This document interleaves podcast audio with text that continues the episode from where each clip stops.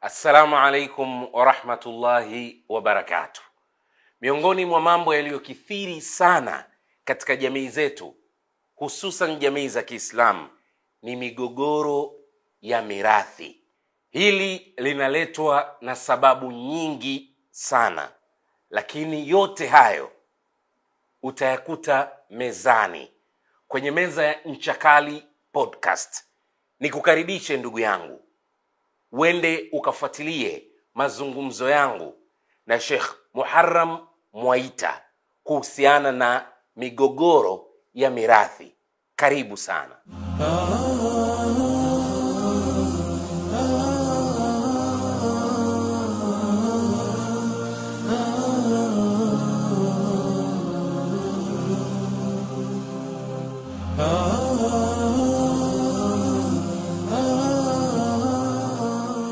Assalamu alaikum warahmatullahi wabarakatu, mtazamaji na msikilizaji unayetusikiliza kwenye Nchakali Podcast.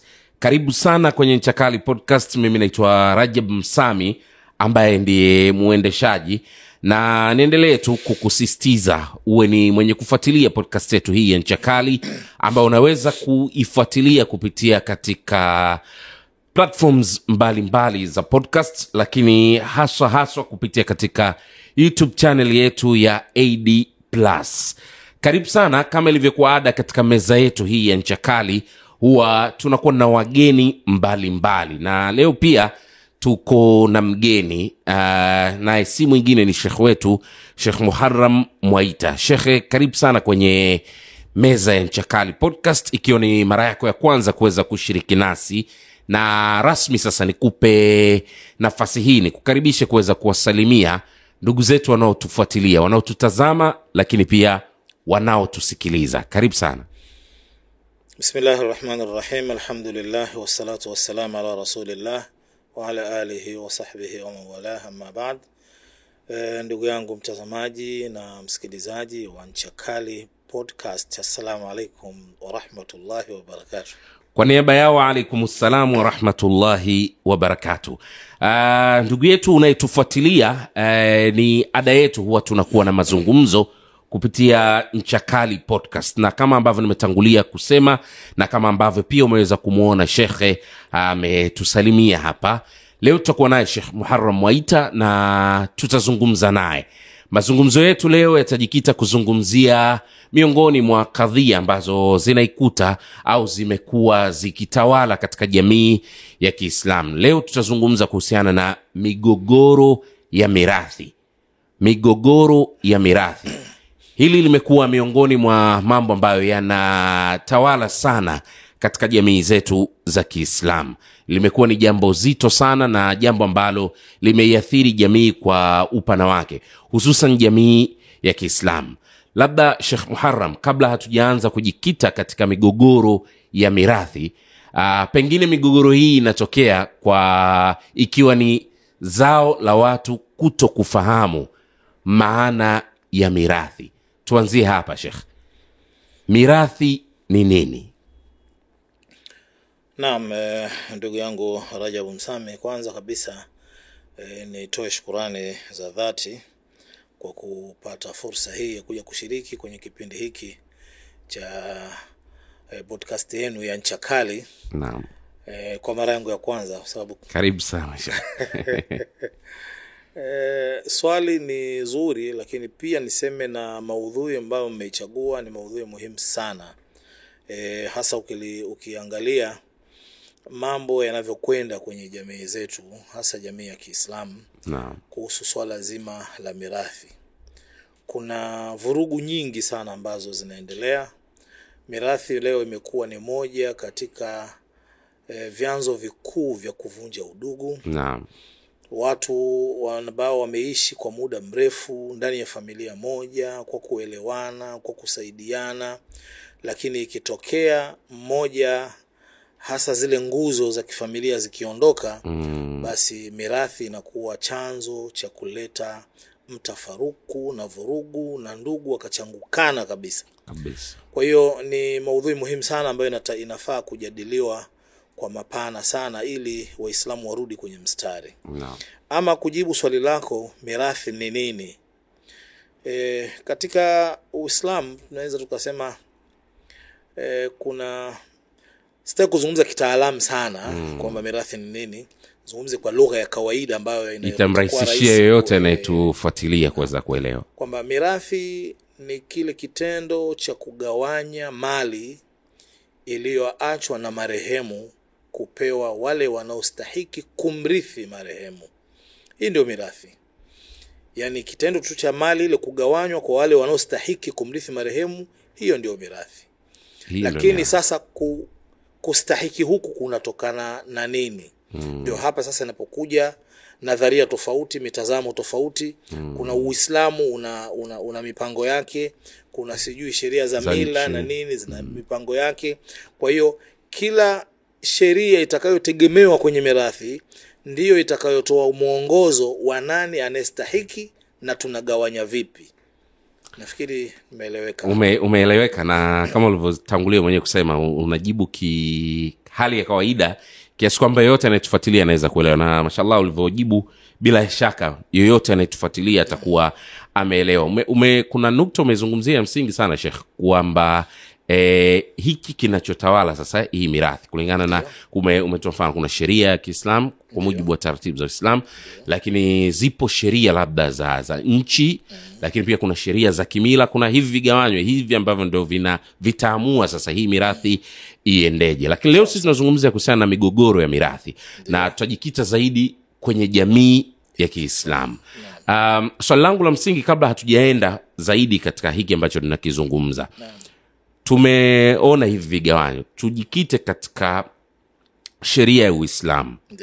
Muislamu anatakiwa kuwa na hofu yoyote na sheria ya mirathi ya kiislamu. Sababu pengine hofu yangu kubwa inawezekana pia hii ikawa ni miongoni mwa sababu kubwa za migogoro ya mirathi.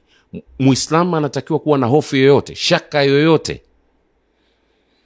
Naam, eh, swali muhimu sana na hili swali achilia mbali wewe unaniuliza mimi, na, lakini hili swali ni kila Muislamu anatakiwa ajiulize. Kwamba hivi mimi Muislamu natakiwa kuwa na hofu yoyote ya namna ya mirathi katika Uislamu? mm. Yaani hili swali kila Muislamu anatakiwa ajiulize, lakini kwa kujibu swali lako niseme kwamba Muislamu hana sababu ya kuwa na hofu katika swala zima la mirathi, kwa sababu mirathi ya Uislamu imetawaliwa na sheria ya, ya, ya, ya Uislamu katika vile vyanzo vyake vikuu. Tunafahamu kwamba sheria ya Kiislamu ina vyanzo kadhaa, lakini vyanzo vikuu ambavyo ndivyo vinavyotegemewa na vyanzo vingine vyote ni Qur'ani na mafundisho ya Mtume sallallahu alaihi wasallam. Mirathi ya Kiislamu misingi yake ile mikubwa yote imekuja kwenye Qur'ani yenyewe, wanaostahiki kurithi hmm, wanavyorithi, mafungu yao na nini na kila kitu. Kwa hiyo kama Qur'ani yenyewe e, ndio imetawala asilimia kubwa ya kueleza mirathi ya Kiislamu, Muislamu kwa nini anakuwa na hofu?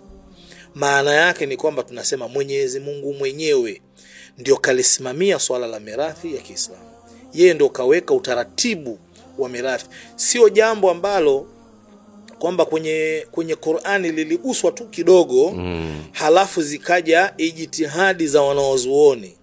Hapana, ijtihadi za wanaozuoni zimekuja kwenye nukta chache Chache sana, sana. lakini Qur'ani yenyewe ndio imetawala kwa asilimia kubwa swala la mirathi. Wanaorithi ni kina nani? Wametajwa ndani ya Qur'ani.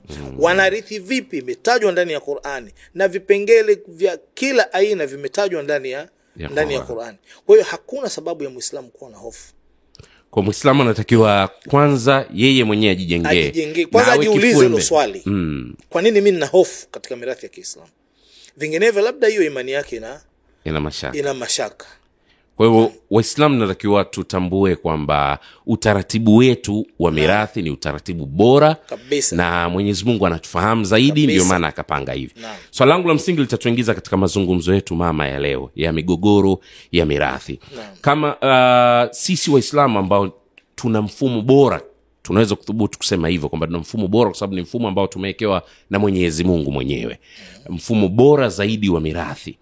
Um, vipi jamii zetu zinaweza kutawaliwa na migogoro hii ya mirathi ilhali sisi tuna mfumo mzuri kabisa mfumo safi ambao umepangwa na mwenyewe allah subhanahu wa taala. Kwa nini tunatawaliwa? Kwa nini tunaingia katika migogoro ya mirathi? Ki lugha nyepesi ili anayetufuatilia aweze kutuelewa um, vipi zipi zinaweza kuwa ni sababu za migogoro ya mirathi hususan katika jamii zetu za kiislamu Uh, mi nafikiri ndugu yangu Rajab na mtazamaji wetu wa Nchakali na mfuatiliaji eh, sababu zinaweza zikawepo nyingi sana za kwa nini tunaingia kwenye migogoro, lakini hizi sababu mi nafikiri zinatawaliwa zote zinatawaliwa na, na sababu kuu mbili. ndio. Eh, sababu kubwa ya kwanza ni imani zetu kuwa na mushkeli, kwa sababu unajua kuna Muislamu kama binadamu mm. anaweza akafanya dhambi, lakini Muislamu hawezi kuwa na mashaka na sheria inayomhukumu Mm. sheria iliyoweka mipaka hawezi kuwa na mashaka nayo, ingawa hiyo mipaka anaweza akaivuka. Kwa mfano, Muislamu anaweza akala riba, Mm. lakini asiwe na mashaka kwamba hivi, kwa nini Mwenyezi Mungu ameharamisha riba? Yeye atakula riba kile anajuta tu mwenyewe, Kwamba anajua hichi ninachofanya. Mwenyezi Mungu nakuomba unisamehe juu ya hili jambo nililofanya.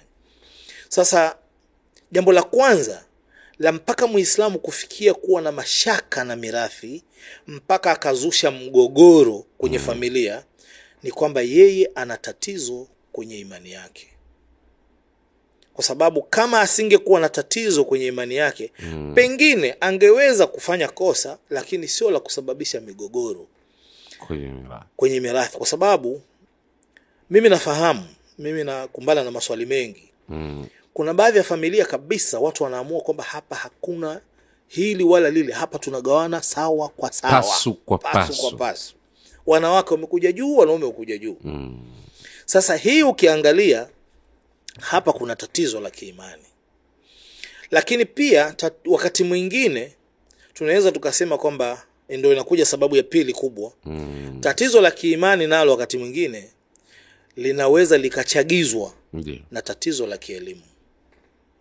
uelewa uelewa huu nao imekuwa ni tatizo kubwa sana, na wakati mwingine unaweza uka, kwa sababu swala la kiimani liko ndani kidogo, mm. sababu ndani ya moyo wa mwanadamu anaweza akawa anakubali sheria ya Mwenyezi Mungu, lakini E, aka, bado aka, akafanya makosa. Kwa hiyo ikawa kama kama ulivyotangulia kueleza mwanzo kwamba mtu anaweza akawa anakula riba lakini, lakini anajua anajua kabisa kwamba ni haramu.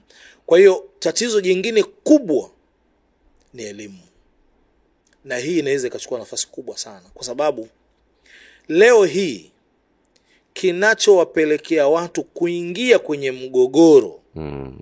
wa kimirathi, ukiangalia sana,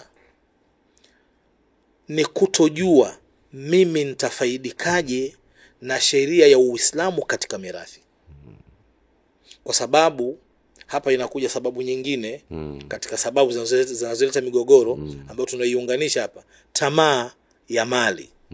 Sasa hii tamaa ya mali unganisha na ukosefu wa elimu, lazima mgogoro utokee, kwamba kuna mtu baba kaacha mabilioni ya pesa, Mm. kila mmoja anatamaa na yeye kwamba na mimi nitakuwa milionea. kuna, kuna misukumo miwili ya msukumo wa kwanza mtu anaona hii ni mali. Mali. Yani huu utajiri sasa sasa mi unakuja kwetu. Mm. lakini mimi nitapata ngapi?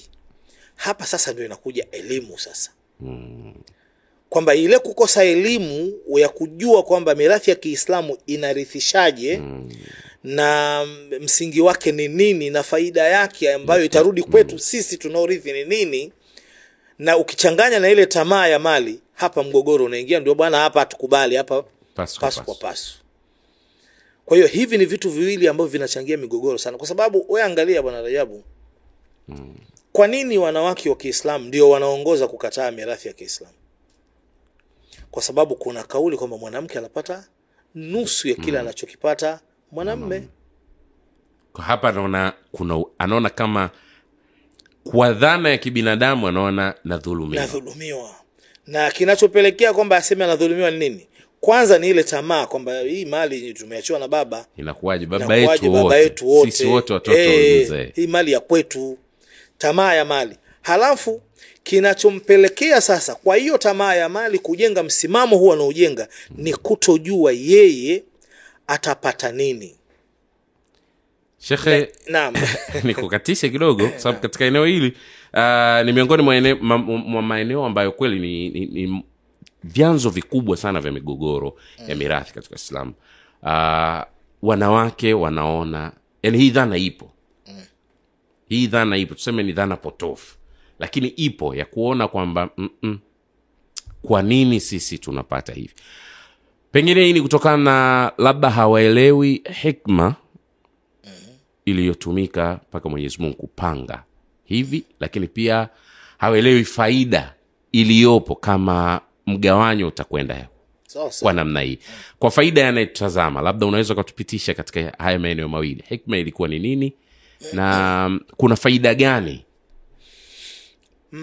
kwanza turudi kwenye ili swala la la hii elimu yenyewe. Mm. kuona kwamba uh, hii dhana ya kwamba mwanamke kwenye mirathi ya kiislam siku zote anapata kidogo. Mm, anapunjwa. Anapunjwa. Si sahihi.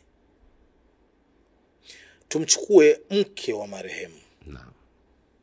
Tunamchukua mwanamke katika eneo hilo Eneo mke wa marehemu. so mwanamke anakaa ana, ana, ana, katika na hawa ndio wanaongoza kudhulumiwa. Ndio dhana ya kudhulumiwa iko hapa, hapa kwa kiasi kikubwa lakini kwa pia dhulma ya kweli pia inaanguka hapa. hapa eh, kuliko katika maeneo mengine kuliko maeneo mengine wanawake ambao wanaachwa na waume zao wana hofu kubwa sana ya kudhulumiwa. No. lakini pia wanawake wengi wanaoachwa na na waume zao wanadhulumiwa katika mirathi. Lakini pia ni kweli wanawake wanaoachwa na waume zao wanadhulumiwa katika baadhi ya, ya familia. Mm. kwa nini? Tu, sasa tuzungumzie hofu. Mm. hii habari ya dhulma ya kweli hii tuiweke pembeni. pembeni. Kwa nini mwanamke anakuwa na hofu ya kudhulumiwa? Yeye anasema kwamba e, mimi nimeachwa na marehemu mm. mimi nimehangaika na marehemu mm. kutafuta hii mali tumechuma mali na mume tumechuma wangu mali na mume wangu mm. leo mume wangu anaondoka mimi nakuja kupewa moja ya nane mm. He, alafu mali nyingine zinachukuliwa na watu wengine mimi na watoto wangu tunabaki na nini sasa ukiangalia hapa hapa tatizo ni elimu elimu kwa huyu mama elimu pia kwa wale wanaodhulumu Mm. makundi yote mawili hapa yanapo shida ni elimu na na kuambia mimi nina mifano wako wanawake ambao wamesimamia kwenye hiyo hiyo sheria ya Mwenyezi Mungu na wakafanikiwa hawakudhulumiwa. Vipi? Leo hii mume kwa mujibu wa sheria ya Kiislamu, mtu akifariki akaacha, kwa mfano, ameacha mke, kaacha watoto wawili, mmoja wa kike, mmoja wa kiume, kaacha na mama yake mzazi, kwa mfano, yaani maanake kuna kuna mke mke, mama yake mzazi mama yake mzazi na na watoto, watoto wake wawili. mmoja wa kike mwingine wa kiume. Kuna wanawake watatu hapa. Wanawake watatu. Hapa kwa mujibu wa sheria ya Kiislamu, hii mirathi hii ya huyu bwana haiwavuki hawa watu, kwa maana hapa hakuna mtu mwingine katika familia anayeweza kuja kushiriki hii mirathi kwa mujibu wa sheria ya. Kiislamu. Mama, mke mke na watoto wawili wa marehemu wa kike na wa kiume, kwisha hao wanamaliza. Hata ingekuwa mabilioni kwa mabilioni, yote wanaimaliza wao. kwa sababu hapa kuna katika mujibu wa she, kwa mujibu wa sheria ya Kiislamu kuna urithiji wa aina mbili. Kuna kurithi kwa fungu, alafu kuna kurithi kilichobaki. Mm. Kuna watu ambao kwenye mirathi ya Kiislamu wanarithi fungu, yani fungu lao ni, kiasi kadhaa, halafu kuna watu kazi yao wao ni kuchukua kilichobaki. Watoto wawili hawa wa marehemu wao wanachukua kilichobaki. Sawa? Baada ya kutoa mafungu mawili La fungu mama. la mama yao fungu la bibi yao. yao. mali iliyobaki yote ya kwao. Hapa mwanamke kwa nini anakuwa na hofu? Kwa sababu yeye wasiwasi wake mkubwa mwanamke ni kuachiwa watoto alafu mali zikachukuliwa na watu wengine. Kuachiwa watoto na ile moja ya nane. Na ile moja ya nane. Mali nyingine zote zinaenda na watu. Na. wakati hapa sheria ya kiislamu nasema mali yote ni hawa watoto. Hawa watoto hii mali itakuwa pamoja na nani? Watakana nani hawa watoto? Na mama yao. Sasa tatizo linalokuja sasa dhulma inayokuja analetwa msimamizi wa mirathi baba mdogo. Mm. Sawa? Mm. kwanza ijulikane kwenye sheria ya kiislamu hakuna habari ya msimamizi wa miradi. Anayerithi anapewa chake. Ndiyo kinasimamiwa kinasimamiwa kivipi? Mi- msimamizi wa mirathi katika uislamu ni mtu anayesimamia mali za watoto wadogo ambao hawajafikia balegh sawa. Sasa kama mama yao mzazi yupo kwa nini aje mtu mwingine ajasimamia mali zao? Huyu mama hawezi kwa hiyo tunarudi tuna, tuna kwenye sababu kubwa ya msingi ya ukosaji wa elimu. Elimu. Ambao unaona inaweza ikatawala sasa maeneo yote. Kwa sababu yote. tunaingiza vitu ambavyo havipo katika utaratibu wa uislamu. Kwa mfano uh, kitu kama msimamizi wa mirathi ni jambo maarufu sana. Ndio. Wakati mwingine linaweza likawepo katika ku, ku, ku, kurasimisha tu yani kuweza kufikia hatua za urathimishaji kisheria za nchi. Kwamba labda tutahitaji baada ya kuzungumza na watu wote wanaorithi tutahitaji na mtu mtu mmoja. ambaye huyu sasa kimsingi inaweza kawa msimamizi wa mirathi kijina tu lakini kijukumu si msimamizi wa mirathi. Akawa yani kijukumu atakuwa ni kiongozi wa familia wa fa- pengine. Wa familia kwa sababu ndo atakeiwakilisha familia kwenye mambo rasmi. Pengine labda anayerithiwa alikuwa ni mfanyakazi wa taasisi fulani ana stahiki zake kule au mfanyakazi wa serikalini. Sasa baada ya taasisi iliyomwajiri kuwasiliana na mmoja mmoja katika wanaorithi. Inabidi kuwe na mtu mmoja. Atakayewakilisha sasa huyu mtu tumempa tumempa hili jina ambalo linaweza likawa na mkanganyiko na jukumu lake. Sawa sawa. Kwamba mara nyingi ilivyozoeleka huyu ni msimamizi wa mirathi. Lakini sasa anaweza siwe ni msimamizi amekuwa kijina amekuwa ni msimamizi wa mirathi. Lakini kijukumu si msimamizi wa mirathi. Ni kiongozi tu. Eh, hapo mi likuwa nataka nipaweke sawa na ndo msingi wangu wa kupazungumza mm. nataka hapo paekwe sawa Hap, kwanza naomba nifa, nifahamike kitu pale niliposema kwamba uislamu haujaweka msimamizi wa mirathi mm. katika sheria ya kiislamu hakuna msimamizi wa mirathi mm. katika sheria ya kiislamu kuna msimamizi wa mali za watoto wadogo mm. na hawa watoto wadogo wanasimamiwa baada ya mali zao tayari wamesharithi wamesha, wamesharithi zimeshagawanywa zimeshagawanywa kila mmoja cha kwake kwa sababu huyu ni mdogo mm. hawezi kuendeleza mali zake hawezi kusimamia mali zake anatakiwa apatikane mtu Okay. asimamie mali yake na katika kusimamia sheria falsafa ya uislamu ni kwamba hii mali isikae ikamsubiri huyu mtu mpaka aje kuwe mkubwa itaisha. Mm. hii mali iweze kuzalishwa izae iendelezwe. Mfano mtu akaachiwa maduka na babake kaachiwa magari Hatuwezi kuweka maduka tukaweza tukafungia magari lazima kupatikana mtu wa kuendesha hivi vitu. Naam. huyu ndiye msimamizi sio wa mirathi huyu msimamizi wa mali. Lakini tukichukua hii habari ya msimamizi wa mirathi ambayo imeletwa labda na mamlaka za, za nchi si jambo baya kama lingetumika vizuri. Kwa maana kwamba hapa kuna marehemu ameondoka. Halafu kuna watu wanaorithi. Kwa kawaida kama tulivyosema kuna tamaa ya mali. Hawa waliojijua kwamba wako ndani ya mirathi kulingana na ule ubinadamu aweza kila mmoja akataka ku, kujichukulia chake mapema bila utaratibu. Kuwe na msimamizi. Sasa hizi ni sheria za nchi hatuna mashaka nazo. Yaani zimekuja ni kipengele kizuri. Hmm. kama msimamizi atacheza nafasi yake ya usimamizi. Na usimamizi maana yake ni kwamba asimamie ile mali namna itakavyogawanywa hmm. kwa wale wanaorithi. Wenye Si- haki yao. wenye haki yao. Sio msimamizi kwa maana sasa mali anazishika yeye yeye ndo anazitumia. Kwa sababu wasimamizi wengi ndio wanaotumia mali za mirathi. Hapa ndipo kwenye mkanganyiko na tatizo hapa ni elimu na tamaa ya mali. Mm. utamkuta sasa msimamizi wa mirathi anaweza akachaguliwa kuwa ni baba mdogo yani ndugu yake marehemu. Mm. huyu baba mdogo anaanza kuwapeleka watoto wake shule kwa mali ile ya marehemu. Yeye ndio msimamizi wa mirathi? Yeah. maana kama ni magari anasimamia yeye Eh, kama ni maduka anasimamia yeye kama kuna meli huku ndio anasimamia. Kwa hiyo anaanza kuwapeleka watoto wake international school na nini. Watoto wa marehemu wamekaa wanasubiri. Wanasubiri mali iko mikononi kwa msimamizi wa mirathi. Na hakuna anayesikilizwa na mamlaka zaidi, Zaidi ya, msimamizi wa mirathi. mirathi. hapa ndipo dhulma inapokuja alafu watu wanakuja kugeuza kwamba dhulma inapatikana kwenye mirathi ya kiislamu. Wakati si kweli. Hapa ndio kwenye tatizo. Hapa ndio kwenye tatizo. Lakini sasa ndio narudi pale kuja kumweka sawa mwanamke wa kiislamu. Mm.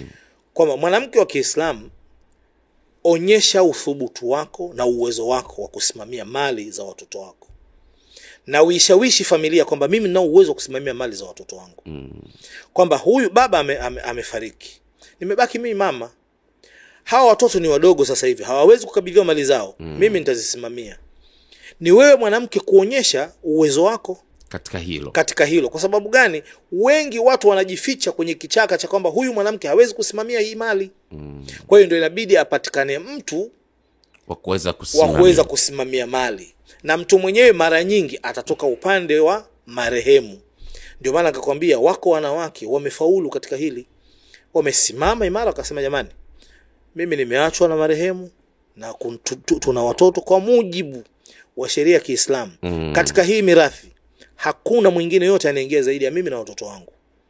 Na mi niko tayari kwenda na mtu popote pale kwenye sheria ya uislamu tukaangalie nani anayerithi zaidi ya mimi na watoto wangu kama tukithibitisha hilo kama ni mimi na watoto wangu kwa nini aje mtu mwingine aje asimamie mali za watoto wangu?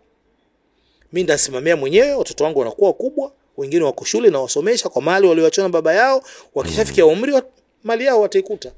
Mwanamke akilithibitisha hili la uwezo kwa nini aje mtu mwingine aje asimamie? Sasa watu kwa kuegemea sasa hapa nataka ni wa- wa- watazamaji waangalie vizuri. Eh, kinachodhulumu sio sheria ya Uislamu. Watu wanategemea kipengele cha usimamizi wa mirathi ambacho ni kipengele ambacho hakikuletwa na sheria ya Uislamu. Mm. Hapa watu wanawadhulumu watoto yatima mali zao.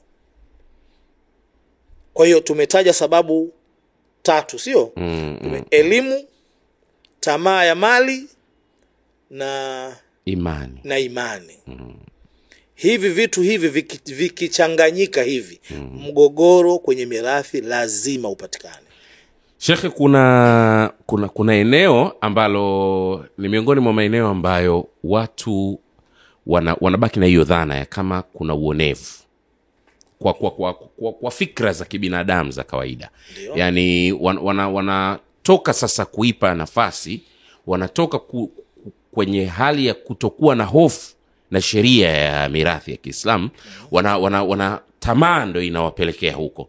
Kwa mfano kuna eneo, miongoni mwa maeneo ambayo yanakuwa yanakuwa ni chanzo sana cha migogoro na ni miongoni mwa maeneo ambayo yanaonekana kama sheria ya, ya uislamu kwenye mirathi kidogo kama ina ina inakandamiza kundi fulani. Kuna lugha maarufu sana inatumika amekimbia mirathi. mirathi. Amekimbia mirathi. I- ile kufa kabla ya unayemrithi ndio. Alafu watoto wako wakaona ulikuwa na haki ya kumrithi baba au yoyote kabla hajafa. Nadhani utakuwa umeelewa vizuri. Bila shaka wanaotusikiliza pia vizuri. umeelewa vizuri. Miongoni mwa maeneo kwa sasa sisi tunaishi katika jamii hizi hizi miongoni mwa maeneo ambayo unakuta ndio vyanzo vikubwa yani migogoro hii ya mirathi inapotokea ukiuliza pia eneo hili limekuwa kidogo lina lina shida ndio. Yani limekuwa ni miongoni mwa sababu za za migogoro kwamba watu wanataka ba, yule yule marehemu aliyeondoka aliyotangulia kufa kabla ya baba yake ya, eh, watoto wake waje waingie kwenye mirathi ya babu yao. Na hii watoto ndio wanaanza. Yaani kwamba babu yetu amekufa mali imegawanywa kwa watoto wake baba yetu alikuwa ni mtoto wa mtoto wa marehemu. Kwa nini hajapewa sisi sisi haki ya baba baba yetu? yetu? Elimu hapo ndio tunarudi kwenye kipengele cha elimu hawa wajukuu nao wangekuwa na elimu na. ya namna ya mirathi ya kiislamu wasingeleta hicho kipengele kwa sababu kwa mujibu wa sheria ya kiislamu na. katika watu ambao wana daraja ya juu kwenye mirathi ni watoto na kwa kawaida kwa mujibu wa sheria anapokuwepo mtu ambaye ni wa daraja ya juu Mm. kwenye mirathi Naam. yule wa daraja ya chini haingii pale kwenye ile mirathi Mm.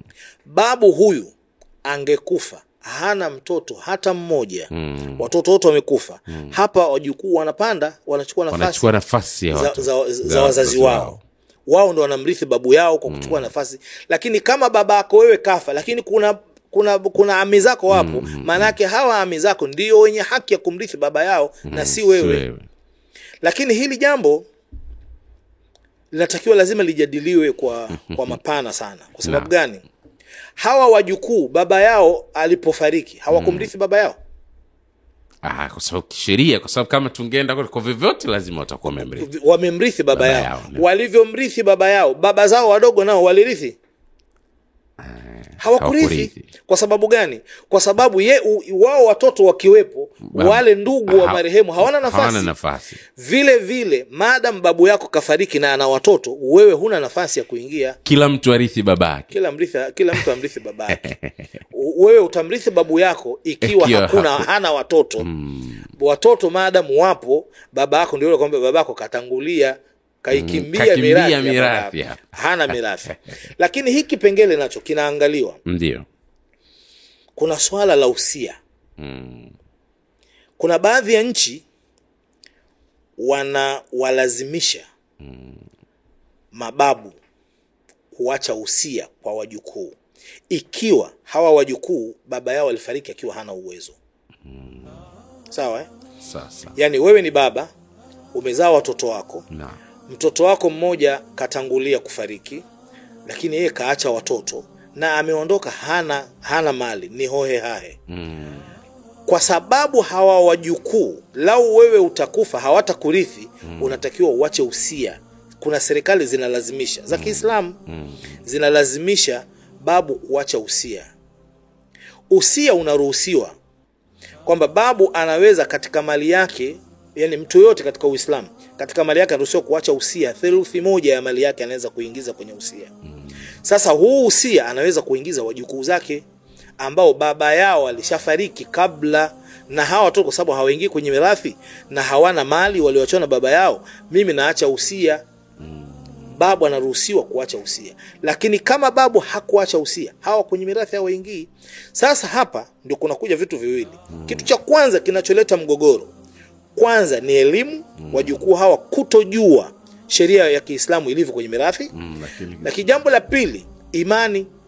Wanaweza wakajua lakini tu kwa sababu imani zao ni, ni duni na wakipata msukumo wa wanapata tamaa. msukumo wa tamaa na propaganda nyingine zinakuja.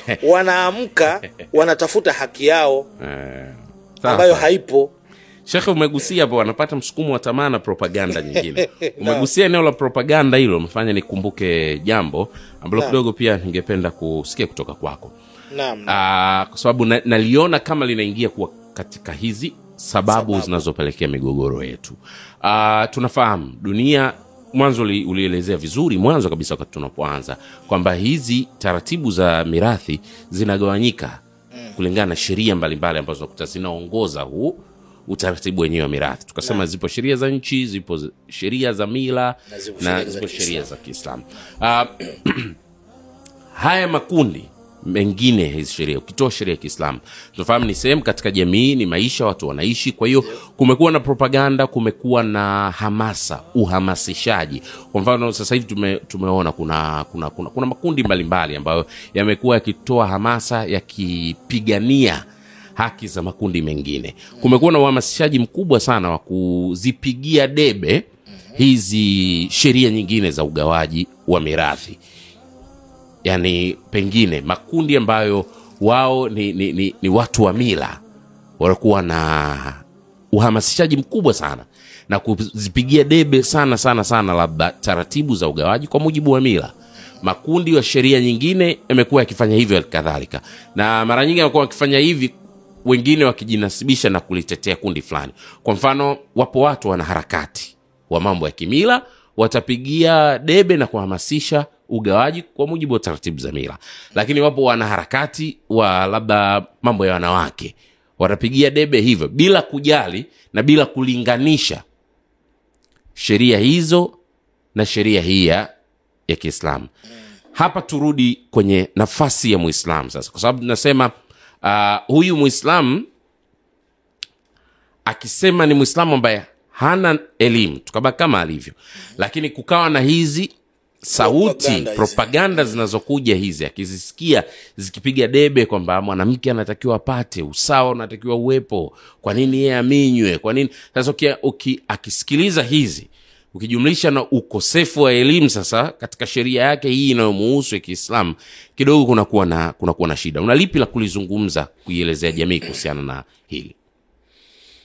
Uh, kwanza kuna wajua hili jambo la propaganda lina lina upana mkubwa sana sana sana. kwa sababu kuna yani kuna hali ambayo inajitokeza sana kwenye jamii zetu. Mm, kwenye nchi zetu. Unaweza ukakuta kwamba makosa ya sehemu fulani mm, yanaunganishwa mm, sehemu nyingine ambako hata yale makosa Hayo. hayapo. Ili mradi watu kuhalalisha. Yani kuna watu hawaridhiki kuona kwamba kuna hili kuna hili kuna hili. Mm. wao wanataka kuwe na hili tu. Yaani yani kuna watu wako hivyo. Mm. kwa nini mirathi iko kuna sheria nyingi za kwani eh, kuna kuna taratibu Eh, taratibu nyingi kwamba kuna sheria za Kiislamu kuna sheria za kimila kuna, kuna za serikali. Kwa nini isiwe ya serikali tu? Lakini ukiangalia hiyo wote ni ule ubinadamu tamaa za mali na nini mtu anakaa anafikiria anaona kwamba mambo ya dini haya bana yanaweza kutunyima kutunyima sisi wengine haki na vitu na vitu kama hivyo. Sasa mimi nafikiri cha kufanyika ni nchi tu viongozi wetu na zile taasisi zake ambazo zimejikita kutoa kufanya uadilifu kwa raia wake zi, zijikite kwelikweli katika uadilifu. Kwa maana uh, kusema kwamba serikali walazimishe imlazimishe mtu maadamu wewe ni muislamu lazima urithi kiislamu angalau serikali zitoe uhuru lakini ziweke miundombinu ya mtu kile atakachokichagua anakipata bila shida yoyote. Kwamba familia hii imeamua wenyewe watarithi kiislamu basi serikali ilinde hilo takwa lao. Pawe na mazingira rafiki ya kuhakikisha hicho walichoamua asitokee mtu mwingine ndani ya familia hii pengine pengine labda ni wanje, hata, hata kwenye mirathi hayumo anakuja kuleta chokochoko alafu anapata support. Mume tu wa dada pengine Anaweza, eh, ee, ee, ee, akaleta usikubali bwana usikubali. Alafu ana- huyo naye anapata usaidizi kwa, kwa, kwa, kwa mazingira yaliyopo. Mirathi inavurugika panaingia mzozo. Serikali ingejikita kwamba wanaorithi ni kina nani mm. wanaurithi ni mfano fulani na fulani na fulani Mnasemaje? mnasemaje mtatumia sheria gani katika kurithi Ah, si tutatumia sheria ya Kiislamu. Mmekubaliana wote, nyote mko tayari. Eh, Inaandikwa familia hii wameamua watarithi kwa mujibu wa sheria ya Kiislamu. Kusi, serikali sasa iwalinde, kusiingizwe kitu kingine.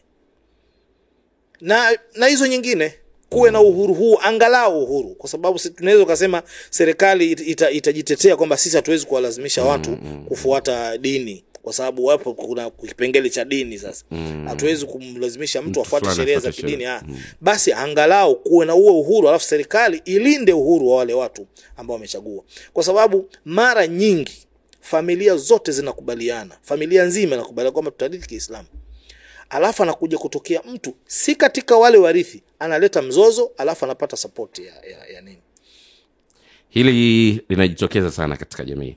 Shekhe tume tumezungumza kuhusiana na migogoro ya mirathi na mashallah mazungumzo yetu yamekuwa ni mazuri. Binafsi na nufaika na ndicho ninachokitarajia kwa ndugu yetu yeyote anayetufuatilia pia ana, ananufaika kutokana na mazungumzo haya ambayo tunazungumza. Tumeona sababu zinazopelekea hii migogoro. Uh, kabla ya kwenda ningetamani sana tuende tu, tufahamu nini sasa kifanyike ili jamii isiende huko hususan jamii ya kiislamu. Lakini kabla ya kwenda katika mazungumzo hapo uligusia jambo moja la msingi sana wakati tunazungumzia ile uh, kuki, kukimbia mirathi. Uligusia jambo la wosia jambo la wosia. Na nimeona ni, ni jambo zuri sana na, na pengine kipengele ambacho wengi hatuna elimu nacho kwamba mirathi ya kiislamu kuna nafasi mtu anapewa hapa kwa ajili ya mlango huu wa wosia.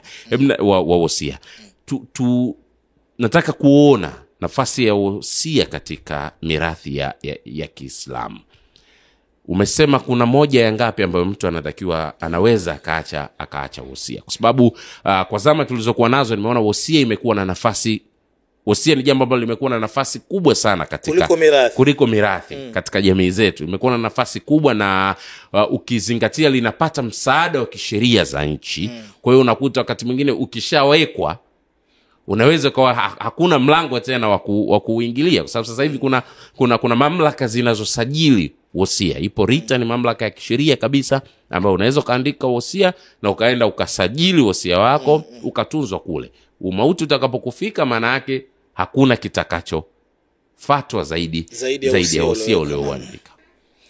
Wallahi Sheikh Rajabu, hiki ni kitu kimoja yani ambacho kinatakiwa kuzungumzwa nacho kwa mapana, na Waislamu wapewe elimu katika kitu hiki, kwa sababu ukiangalia upande wa hizi propaganda sasa hivi zinazopigwa katika hii dunia, na, kwa asilimia kubwa zinaelekea kwenye kufanya kuufanya usia kuwa ndio kitu cha mwisho mm, kinachohukumu kinacho eh. ya, kinachohukumu masala yote ya mirathi baada ya mtu kufariki. Kwani marehemu alihusia nini? Kwani kuna kuna kuna usia wote marehemu aliandika? Kuna maandishi yoyote? Sasa nafasi ya usia kwenye Uislamu kama swali lako linavyosema, usia una nafasi kubwa sana katika Uislamu kwa ujumla wake, na. lakini ndani ya mirathi ya Kiislamu usia hauna nafasi. hii nukta hii tuirudie E, naam. ndani ya mir, mirathi mirathi ya Kiislamu usia hauna Hauna nafasi.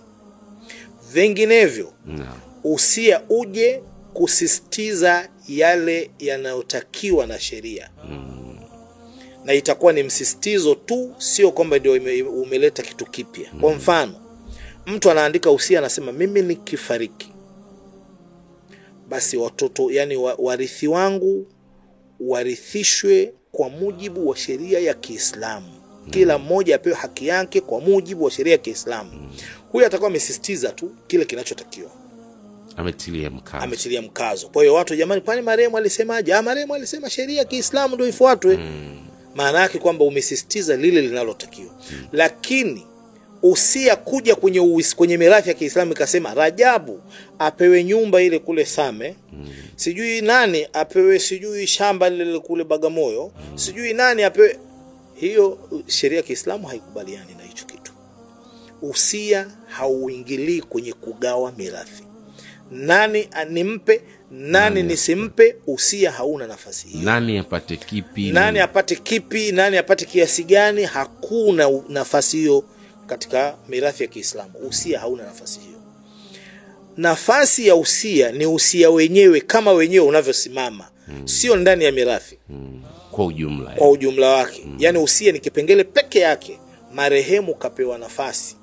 Kabla hujafariki basi una kiasi cha mali kilichotengwa na sheria kwamba hiki unaweza ukakitumia baada ya kufa kwako, kikawa hakikuingia kwenye mirathi, ndio ile ambayo isivuke moja ya tatu ya mali yote. Muislamu anao uwezo wa kusema e, mali yangu yote hii moja ya tatu anaweza akaipunguza. Hii moja ya tatu ndio mwisho wa kiwango cha juu. Unaweza ukasema Isivuke hapo. isivuke hapo. Unaweza ukasema jamani, asilimia moja ya mali yangu. Sasa kuna watu na mali nyingi sana, asilimia moja ya mali yangu wapewe wajukuu zangu wa watoto wangu wa kike. Kwa mfano, huu ni usia huu, tukikuta marehemu kaandika hicho, Inafaa. lazima ifanywe au iwe wakfu au iwe ni wakfu ikajengiwe misikiti ikajengiwe madrasa ikajengewe si huduma za jamii, hiyo marehemu anapewa nafasi, lakini kuja kucheza ndani ya mirathi, usia hauna nafasi, kwamba bwana fulani alikuwa mjeuri sana, haniheshimu, kwa hiyo si kumwandika kwenye mirathi yangu. Hiyo kwenye Uislamu haikubaliki, na usia kwa, Uislamu tutau- tutauchana tutauchana wala hautatekelezwa. vipi huu usia uki, huu usia ukiachwa katika mazingira ya laana? Kuna kitu kwenye matamshi yetu kibinadamu.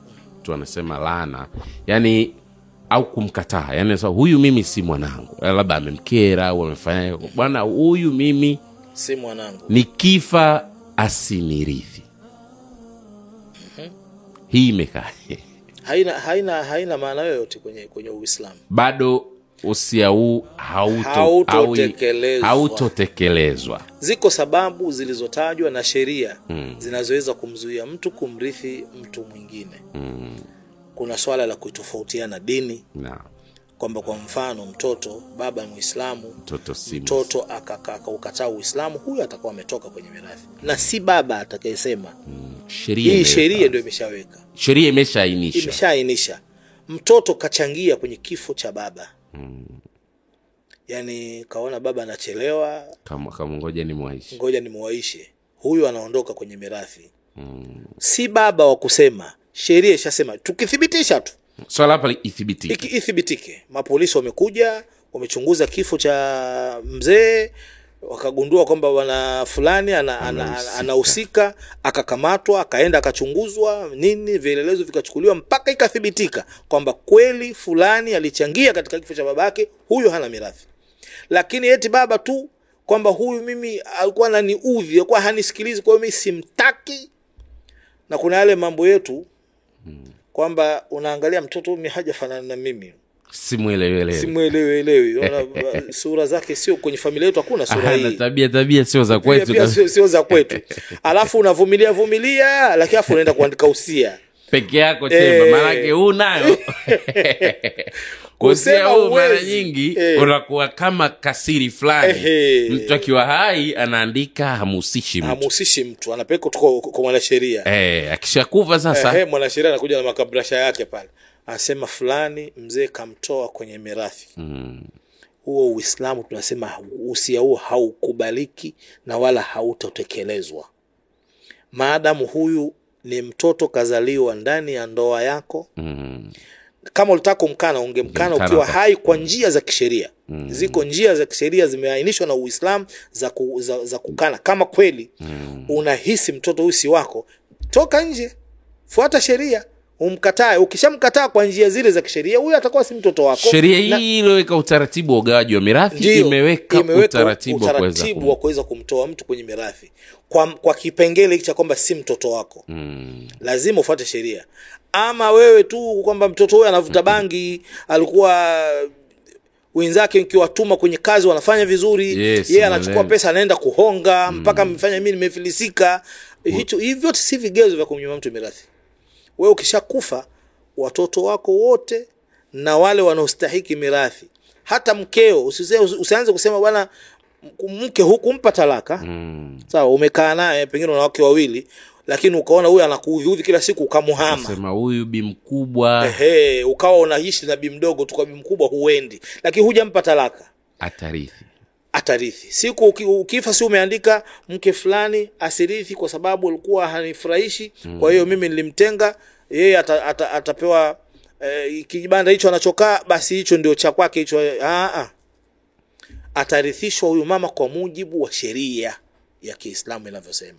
Sawa sawa. Naam eneo hilo ni eneo la msingi sana na inshallah tukipata wasa tunaweza tukaja kulijadili lenyewe tu ili eneo la, la usia kwa sababu ni eneo pana na nadhani jamii inaweza ikawa imekosa elimu hiyo. Na ikipata elimu hiyo jamii basi linawezekana likawa lina manufaa makubwa sana kwa jamii. Shekhe tumeangalia migogoro ya mirathi na tumeweza kuangalia sababu. Sasa tunaitazama hii jamii pana ya kiislamu. Nini kifanyike ili jamii yetu isiangukie katika migogoro hii ya mirathi. Ah, kwanza kila mmoja kila mwislamu arudi kwenye imani yake. Hili ni jambo la msingi sana. No. arudi kwenye imani yake aitengeneze imani yake. Imani yetu sisi imegawanyika yani inajengwa na vitu sita. Kumwamini mwenyezi mungu kuamini mitume wake vitabu vyake na nini na siku ya mwisho na nini na vitu vyote vilivyotajwa kwenye, kwenye imani. Mm. mtu aviangalie vipengele vya imani vikoje katika nafsi yake. Avitengeneze hivi vipengele vya imani vikae sawasawa katika nafsi yake. Na matunda ya kujenga imani yako maana yake wewe utakubaliana na kila ambacho kinatoka kwa mola wako. Tukishazijenga imani zetu zikawa ziko imara maana yake tutakubaliana na kila ambacho kimekuja kutoka kwa mola wetu. Yani tutasalimu moja kwa moja. Kwa moja. Hii ndiyo dawa kubwa na dawa ya kwanza ambayo waislamu wanatakiwa kuwa nayo. Migogoro hii yote shekhe rajabu kila tutakavyotaja sababu lakini sababu ya imani inaweza ikawa kubwa. Mm. sababu ya imani inaweza ikawa kubwa. Kwa sababu kuna kukataa kuna kuasi. Ni vitu vile tofauti. tofauti japokuwa kiswahili unaweza kuona kama moja kama vyetu vinaendana. eh, kama vinaendana. Lakini kuasi ni kule kufanya lililokatazwa. Kukataa ni kukataa. Kwa nini mi nikatazwe? Kwamba baba yako amekukataza jambo alafu nasema kwa nini umkataze mimi nitafanya. Hili mbali. Alafu baba amekataza ukakubali kama walivyokubali wenzako. Sawa baba inshallah hili hatutalifanya. Lakini Lakini baadaye baadaye nafsi yako ikae nini? Ukafanya alafu ukarudi kwa baba unaomba msamaha mimi baba nisamee umekosea bahati mbaya. Wewe uko tofauti na yule aliyokataa. Sasa kwenye mirathi kuna ambao wanaingia kwenye shimo la kuikataa. Moja kwa moja. Moja kwa moja. Kwamba mirathi ya kiislamu bana haikukaa vizuri bwana. Wanawake wanapata nusu sijui nini kuna vitu watu wanaviangalia vingi. Kuna siku moja mi niliwahi kupewa nafasi na, na mzee. Mm. Kugawanya mirathi. Unajua baba alikuwa shekhe kwa hiyo analetewa mirathi watu kwa anagawa. Ika mi, kuna mirathi baba mimi nilikuwepo ndio, ndio niko chuoni wakati huo. Mm. akaambia mwaita hebu njoo hebu gawa hiyo mirathi. Kagawa mirathi. Nilivyomaliza kuna mmoja akanyuka asema haiwezekani. Kwa nini babu kapata kingi no. kuliko sisi watoto? Kwa maana wao watoto baba yao amefariki mm. babu yao akiwa yuko hai baba wa marehemu. Baba marehemu kabidi lazima arithi. Sasa wao wanahisi sisi watoto walilinganisha alichopata babu yao Na kila mmoja mmoja alichopata, E, mm. Mbona babu kapata kingi kuliko, Kuliko sisi, sisi. sawa? Mm. akakataa hiyo. Lakini alizidiwa na wenzake. Wenzake wakampuuza lakini yeye alihangaika kwanza. Mpaka nafikiri kakinaishwa na watu wengine huko akarejea. Lakini angalia tunarudi kwenye kipengele kile cha elimu na tamaa. Mm. huyu baba f- yeye anarithi fungu babu yule babu baba wa marehemu anarithi fungu. kwa sababu kuna watoto watoto ndio wanarithi kilichobaki. Sasa nyinyi kilichobaki kinategemeana na wingi wenu au uchache wenu watoto wakiwa wengi watakachogawana kitakuwa kidogo Kidogo kuliko alichopata. babu kwa sababu babu kama atapata moja ya sita ni moja ya sita ya mali yote. iliyoachwa na marehemu. Halafu nyinyi mnagawa kilichobaki. Mnawezekana nyinyi mkapata kidogo au mkapata kingi. Sasa yeye kaona kaona hapana. Babu atushinda atatushindaje? Sasa huku ni kukataa sasa kuna kukataa na kuasi ni vitu vili tofauti. Kwa hiyo jambo la kwanza la, ku, la kulifanya ili tuondokane na hii migogoro tuzijenge imani zetu. Kwa sababu mi nishashuhudia mirathi mingi shekhe watu, watu wameikataa. Wengine watu wame- wame- wame- wamekubaliana familia na wote wenyewe wana furaha wamegawana sawa kwa sawa. Lakini sawa wamegawana sawa kwa sawa wamefurahi lakini hawa wamekwenda kinyume na sheria ya mwenyezi mungu. Sasa tatizo nini hapa? Tatizo ni imani tutengeneze imani zetu. Lakini jambo jingine elimu. Elimu ya mirathi ya kiislamu lazima isomwe. Na mimi najua hata hawa wanasheria wetu wa kawaida wanaisoma mirathi ya kiislamu. Kabisa kabisa. Na wanaijua na wanajua mantiki yake. Lakini tu wakati mwingine wanakuwa wagumu kueleza ule uhalisia. Wanajaribu kubebwa na zile propaganda. Sija mtu akaambiwa na yeye amekuwa muislamu wakati kwa sababu kuna wengine sio waislamu. Lakini wameisoma mirathi ya kiislamu. Mwanamke wa kiislamu kwa mfano turudi kwenye mke ambaye ndiye anayedhulumiwa mara kwa mara. Ndio. Kama mwanamke ameshiriki kwenye kuchuma mali amekuwa mshirika wa mali yeye na mumewe. Ndio. Uislamu unasema kabla mali haijarithiwa huyu mama lazima shea yake itolewe. Kitolewe kile chake. Cha kwake kitolewe. Sasa hii sheria ingekuwa inajulikana na ikawa inatekelezwa. Huyu mwanamke angekuwa na mgogoro na nani? Kwa sababu kwanza hichi ni miongoni mwa vipengele ambavyo vinamfanya ahisi ahisi. atadhulumiwa. Ndio mimi nime, nimehangaika na hii mali. Pengine mtaji huyu bwana nilimpa mimi. Mimi nilikuwa nimechukua pesa kwa babangu nikamletea bwana tukafanya biashara. Leo mimi napewa moja ya nane niondoke. Mali zote hizi naziacha. Na hapana. Sheria ya kiislamu bora tu wathibitishie kwamba wataalamu kwamba wewe ni mshirika wa mumeo katika hii mali. Haya he mama mshirika vipi? Kwa kuna elimu pia hapo. Kama mazingira yakitokea hapo yani kama katika maisha sasa wote wapo hai na mazingira yako hivyo ukijiona wewe ni mshirika unatakiwa utengeneze mazingira Mapema, rahisi ya kuweza kuthibitisha. Mapema kuthibitisha ushiriki wao katika ile mali. Na viongozi wa kiislamu watakapokuja kurithisha mirathi hiyo ukiwathibitishia kwamba wewe ni mshirika kwenye ile mali mm. kwanza itatolewa hisa yako thibitisha kwamba kwa sababu kinachorithiwa ni cha marehemu. Sio cha kwako wewe wewe cha kwako kikae- sio cha jumuiya, sio cha jumuiya. kitu cha jumuiya mkarithisha watu. Mkarithisha watu a kinatolewa cha marehemu. Hiki ndio cha marehemu hiki eh, hiki ndio cha marehemu. Sasa ndio watu wanarithi. Ambapo huyu mwanamke ni mmoja katika warithi katika hicho cha marehemu. Sasa akija akichanganya na cha kwake kile ile hisa yake aje achanganye na vya watoto wake. Huyu mwanamke kuna sababu ya, kui, ya kuigomea mirathi ya kiislamu? Haiwezekana. elimu.